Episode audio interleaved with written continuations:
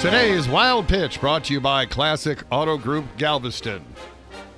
Pirates pitcher Steven Brault sang the national anthem before his game against the Brewers.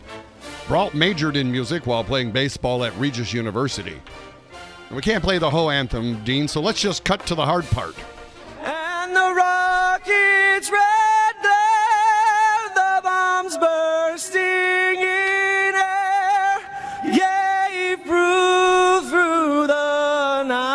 Night that our flag was still there. All right, a little pitchy, but that's what he does. He pitches.